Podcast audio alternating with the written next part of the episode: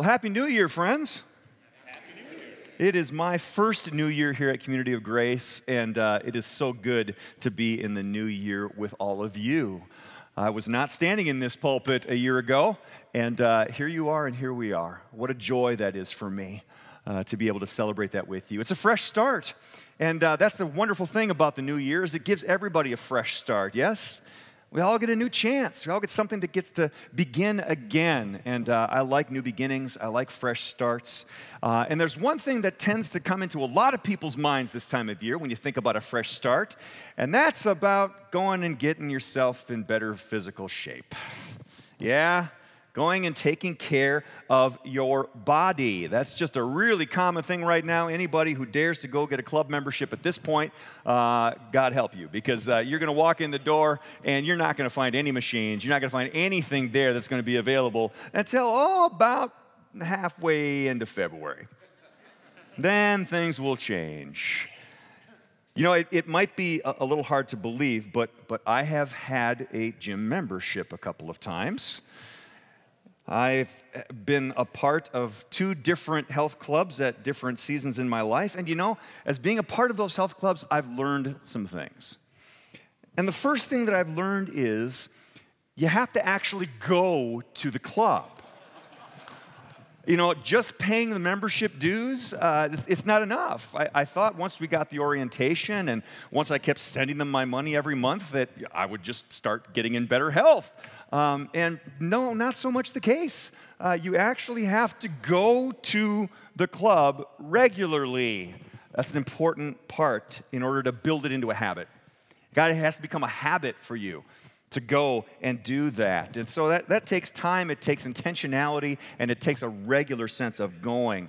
But then there's something else that I learned, and that is this you have to be willing to go beyond your comfort zones if you're going to build strength. If you're going to build strength within your body, it doesn't come by just doing things the way you've always done them. It requires that you go beyond what those things are that you normally would do. You see, going to the club also requires that you get on some machines, requires that you get on a treadmill or perhaps on an elliptical or, or go through the weight training circuit or do all those different kinds of things. And you have, to, you have to be pushed in order to do that. Now, I personally am not somebody who really enjoys any of that. And so, as a result, it's very easy to, to go to the club, and after a while, you start to just kind of get comfortable well, I know I'm going to go do my 20 minutes on the elliptical and yeah, I'll just kind of take it easy and get my way through that. And, and then maybe I'll go do a little bit of upper body, which winds up being, oh, I'll, I'll do a couple of bench presses. And, and, and, then, and then that's pretty much it. Until I got a gym membership down in Sioux City, Iowa, shortly after I got there. And they had a deal there. And the deal was this when you joined, you got a free session with a personal trainer. So I thought, well, why not? I'd love to meet with a personal trainer, show them just how ready I am to work, impress them with my dedication and my physical acumen. After I got off the floor, I realized why people don't like personal trainers, but why they're so necessary. They're so necessary. You need a personal trainer in many cases in order to push you beyond your comfort zones. Because when there's somebody standing there in your ear going, You can do one more, come on, you've got one more in you. Oh, you can go a little bit further. I know you can go a little bit further. Just stretch yourself a little bit further. It gives you that encouragement, it gives you that empowerment to be willing to stretch outside of your comfort zones. And that's so important if you want to get yourself into shape. Friends, I believe that God is calling us as a congregation to something important this year. He always calls us to new and important things, but I believe this year God wants to build strength in our members so that we become stronger as a body. Now, when you hear that language, we know about our own physical bodies, and, and we may know what members mean. It's the different parts of your body, but that language is not language that I just made up in talking about the church. That's language from the Apostle Paul. The Apostle Paul used this language as a metaphor to describe how Christ's church is meant to work. It's meant to be a part with Him and a part of Him, but it functions like a body, with each member doing its part. And I would encourage you to, to read through 1 Corinthians chapter 12, the entirety of it, to get a feeling of what Paul is speaking of when he talks about the parts of the body. Parts and members are just another word for the same thing. Now, we can sometimes get member confused with a club membership, right? Where it's like, well, you know, as long as I go every once in a while and pay my dues, that's, that's all that's required, right? Not if you want to grow strong. Not if you want to grow strong. If you want to grow strong, it requires being there regularly and then being stretched beyond what is comfortable for you. And that is the work of the Holy Spirit. And that's why we are starting this new sermon series called Spiritual Bodybuilding. It's not just any kind of bodybuilding we want to do, we want to do spiritual bodybuilding. We will be focusing during this series on the subject of spiritual gifts as described in the New Testament and how each of them are a part of the body that builds up strength together as each one of us does our part. It's going to be good. I'm looking forward to it. But it's important at this time, as we set this up, to define some terms. Because there's some things that we've been exposed to perhaps many times that just need to be clarified. And for some of us, we may just be beginning this journey. And I want to welcome you to this journey with us as we learn together about these spiritual gifts and what this all means. So, to start with, I want to just read for you once again that section from First Corinthians that talks about and sets up this understanding of spiritual gifts from Corinthians chapter 12, verses 4 through 11. Listen to it again. There are different kinds of gifts, but the same Spirit distributes them. There are different kinds of service, but the same Lord. There are different kinds of working, but in all of them and in everyone, it is the same God at work. Now, to each one, the manifestation of the Spirit is given for the common good. To one, there is given through the Spirit a message of wisdom, to another, a message of knowledge by the means of the same Spirit, to another, faith by the same Spirit, to another, gifts of healing by that one Spirit, to another, miraculous powers, to another, prophecy, to another, distinguishing between spirits, to another, speaking in different kinds of tongues, and to still another, the interpretation of tongues. All these are the work of one and the same Spirit, and He distributes them to each one just as He determines. There's some language in there that's really important for us to understand. Because when we talk about spiritual gifts, that word spiritual can catch people off guard. See, if you throw the word spiritual out into the common world today, spiritual can mean anything. Spiritual can take on just about any form or shape that anybody wants it to. If somebody enjoys trees, they can start to talk about the spirit of the trees. If someone enjoys animals, they can start talking about the spirit of the animals. But here's the deal we're not talking about those kinds of spiritual things when we are talking about spiritual gifts. We are talking about the Holy Spirit's gifts. These are the gifts of the Holy Spirit, and the Holy Spirit is a person the third person of the Trinity, the triune God, God the Father, God the Son, and God the Holy Spirit. And He has something in particular for each and every member of the body. He has gifts, He has gifts for you. And that's the next important part of this term spiritual gifts. They are gifts. Now, some of you may have received some gifts at Christmas this year. I hope you did. If you received some gifts at Christmas this year, I'm willing to bet that it wasn't something that you went out and earned. Because that's not the point of giving and receiving gifts. The point of a gift is it is something that is given to you without earning it. It's given out of a sense of love, it's given out of a sense of relationship and community. That's what a gift is. So when we talk about spiritual gifts, we are talking about the work of the Holy Spirit as he gives things freely to those who are a part of his body without earning any of it. That's the gift of what this is all about spiritual gifts. So they are not earned, and they are a gift. Now, there's a lot of them. There's a few of them that are mentioned in this one passage, but I want to go down a list here for you because this list is going to help define what we're going to be talking about over the course of this sermon series. So, let me quickly move my way through this list of gifts that are mentioned in the New Testament. You ready? Hold on to your hats. Here we go.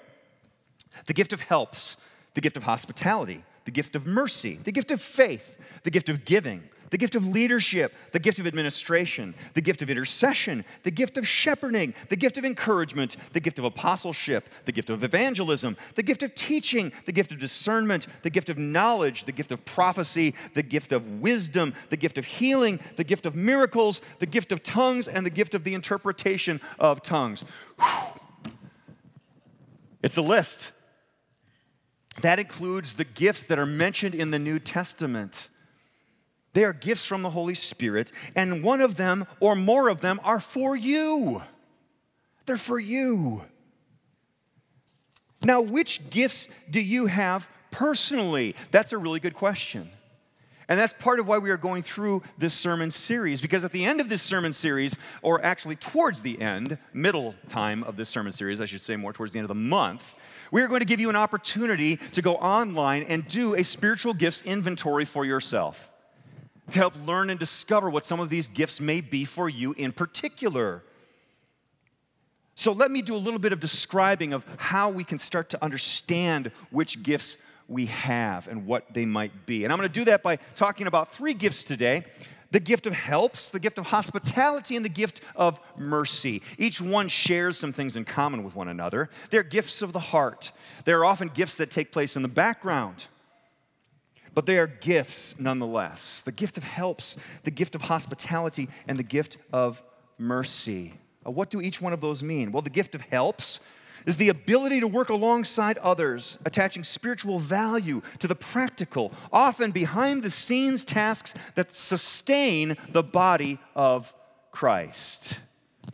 The gift of helps the gift of helps is that gift that is not often up front, it's not often in the limelight or on stage.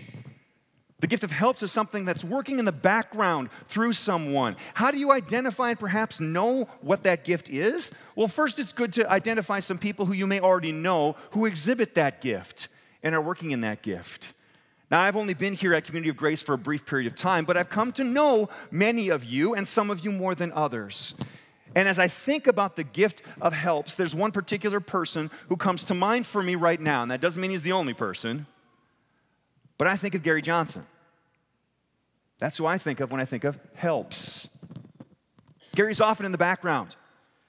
Gary's often pitching in and doing what it is that God calls him to do. He's a man of duty, he's just going to do it. And that's a gift. That's a gift that God has given to Gary that he is nurtured through the Holy Spirit to continue to serve in that way.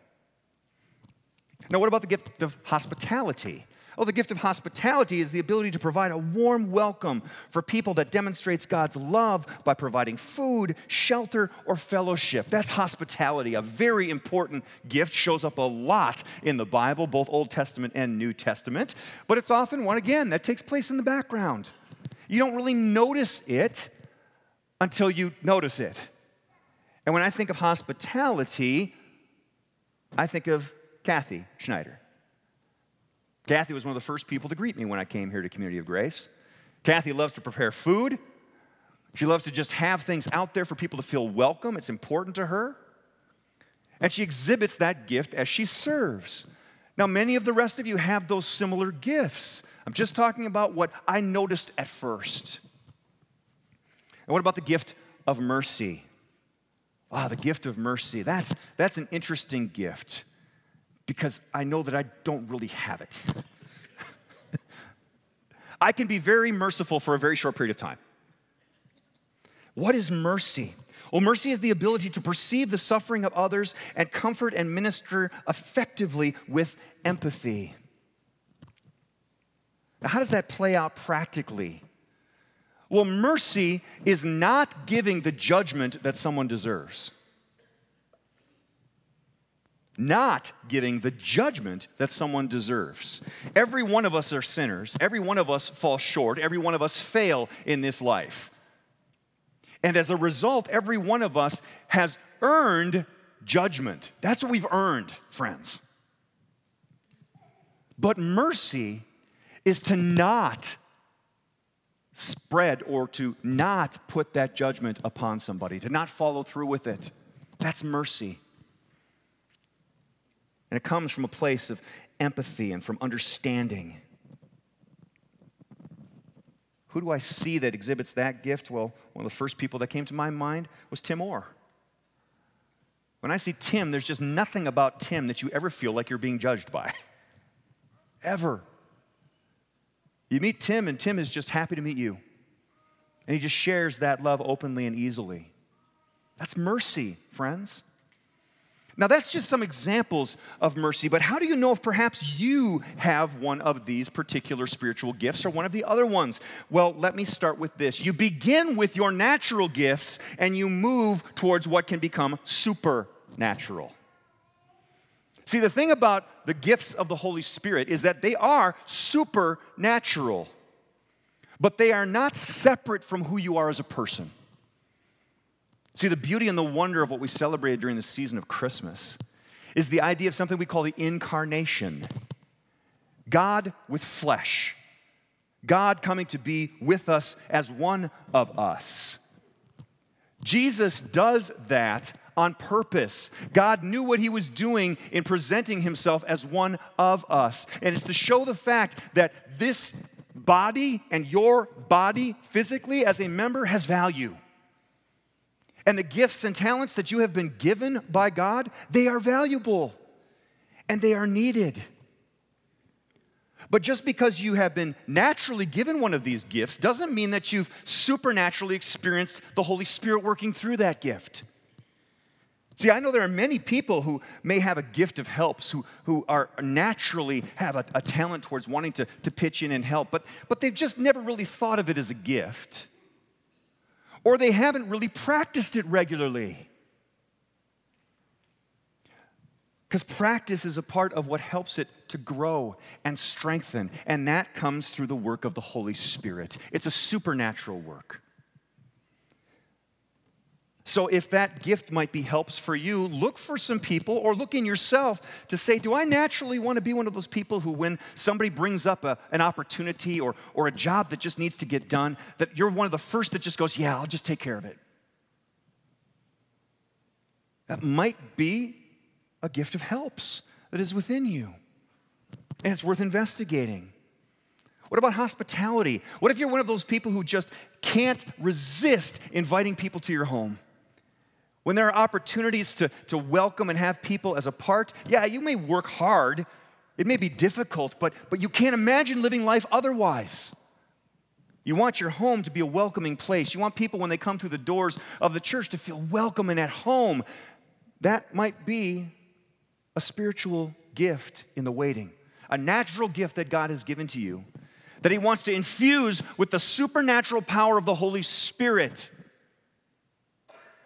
for the betterment and strengthening of the body. What about mercy? What about mercy? Do you know those people in your life who you feel comfortable sharing anything with, knowing that no matter what you shared with them, it would never change their love for you? I pray that everybody has at least one person like that in their lives. That's a person of mercy. That's a person who you know, no matter what you shared with them, would look at you and say, Hey, you know what? That's real. I want to pray with you, but it does not change in one ounce the fact that I still love you. Each of us have room to grow in mercy, of course, but some are more naturally gifted with it. And once that natural gift is infused with the power of the Holy Spirit, it goes everywhere. And it builds up the body of Christ. And that gets us to how do I strengthen my gifts? Once you identify what those gifts are, how do you strengthen them? Well, just like we shared before, it's like going to the gym. Number one, you got to use it regularly. So if you think you might have a gift of helps, look for opportunities and say, you know what? Okay, I'm going to sign up. I know my time is busy and I, and I, know I've got a lot of other things that I'm doing, but I'm, I'm going to move some things aside so that I can help and do that. Step into it. Do it regularly. practice it. And then go beyond what feels comfortable. Maybe helping in an area that you've never helped in before.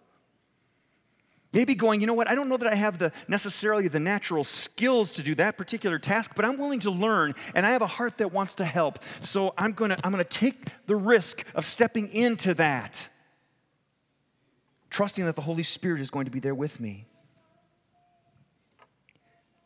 And then you have to be okay with failing. Now, we don't like to fail. Nobody likes to fail. But the problem is, if you're ever going to grow in strength, you have to be willing to fail. As a matter of fact, there's a term for that that ties directly to that when it comes to weightlifting. In weightlifting, you work towards a max, a maximum weight that you can possibly push at one given time. And the fact is, as you progress towards that goal and as you work out and do more repetitions, there comes a point where your muscles fail, where they can no longer push any further. And that's important because that means you have reached the point where your muscles are going to need to strengthen and they have been pushed and they have been they've been challenged they have been stretched and now they are ready to grow and repair and become stronger it's the point of failure in your muscles we have to be okay with that, friends. We have to be okay with people trying out new things, being willing to step into them, and you yourself being willing to say, ah, you know what? That didn't quite go so well. But I'm not going to give up trying. I'm not going to see if maybe I just was in the wrong place at the wrong time with that gift, or maybe I just have more to learn. Or maybe I need to trust more that God is at work. So use them regularly. Go beyond and be stretched and be okay with failure. Now, let me give you a couple of closing points here about some things not to do. As we go through this sermon series, we're going to be talking about a wide variety of gifts. And some of these gifts may feel like, oh, a gift of helps. Well, that's just somebody who likes to help people out. That's great. But boy, the gift of prophecy. Whoa. Wow, now that's a really cool gift. I wish I could have that gift. Don't compare gifts. Don't compare gifts. No matter what, when you start to compare gifts, you will always feel disappointed. Receive the gift that God has for you because it is essential that that gift be exercised within the body of Christ for the body of Christ to be healthy and whole and strong. The body doesn't need 15 mouths, even though sometimes I've been accused of having that many. the body needs you and your particular gift. So don't compare it to somebody else's and wonder if it's more important or not. Second, don't compete with your gifts. Don't make it a competition to see who can be the more spiritual of the other people around you. That's called hyper spirituality. And it keeps you from staying grounded in the reality of who you are as a human being and who each of us is. Own your gifts. Be happy to, to, to bring them before the Lord. Be humble in the way that you present them because they're a gift. You didn't earn it anyway. But don't compare yourself or your gifts to others, and don't compete to try and see who can be the best prophet or who, who can really do that evangelism thing better than, than everybody else. Unless it's done out of a place of love, it doesn't matter anyway. So don't compare, don't compete. But use your gifts regularly. Discover what they are. Go beyond. Be stretched in them. Be okay with failure. What's at stake? Just the life of our church. Now, I mean that, friends. What's at stake with us using our gifts, with each member doing its part so the whole body becomes stronger? What's at stake is the life of our church. And that may sound scary. But the reality of it is, in the times that we live, in the world around us that is shifting and changing, and as the church changes as well, It must change and recognize that in that change, in that stretching, in that discovering your gifts, and in that leaning into the Holy Spirit, there is something at stake. And it's the message of the gospel through the church. It's this church in particular, and every other church in particular. The very life of the church is at stake. And if that fills you with fear, then listen to my last part, which is this don't be afraid. Don't be afraid. Why? Because the Holy Spirit is your personal trainer. And He is our personal trainer. And He knows what is best. And He does everything out of the love of God that is poured out towards you. And He's desiring the very best for you and the very best for this congregation for the sake of His mission in the world. So you don't have to be afraid. The Holy Spirit is your personal trainer. Let's let Him train us over the course of this time. Let's be humble and listen to what God is teaching us and be humble with one another. And let's encourage one another in the Holy Spirit. I believe God wants to do something great and significant this year. I believe He wants to strengthen each member of this congregation so that we can become strong as the body of Christ. Stronger yet for his mission in the world. So here's what I'm going to ask you to do pray for God to make it clear as we come into this year. Pray for God to make it clear to you and clear to me what those gifts are and how He is using them to strengthen us as a body for His purposes.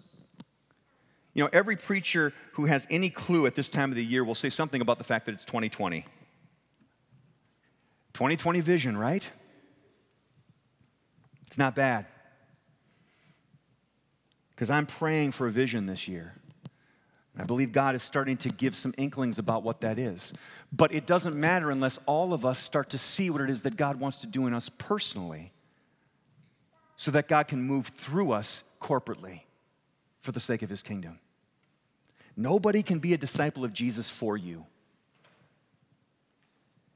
and living into these gifts and learning of these gifts and finding out how they apply to your life and then being willing and bold to stretch out and try them and fail at them and grow and try and fail again and continue to grow in strength.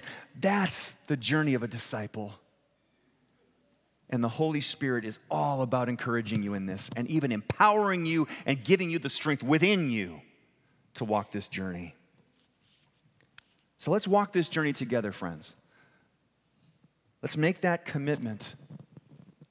But most importantly, let's respond to the good news that Jesus has been born, that Jesus has lived and died and sacrificed himself for your sin so that you can be forgiven.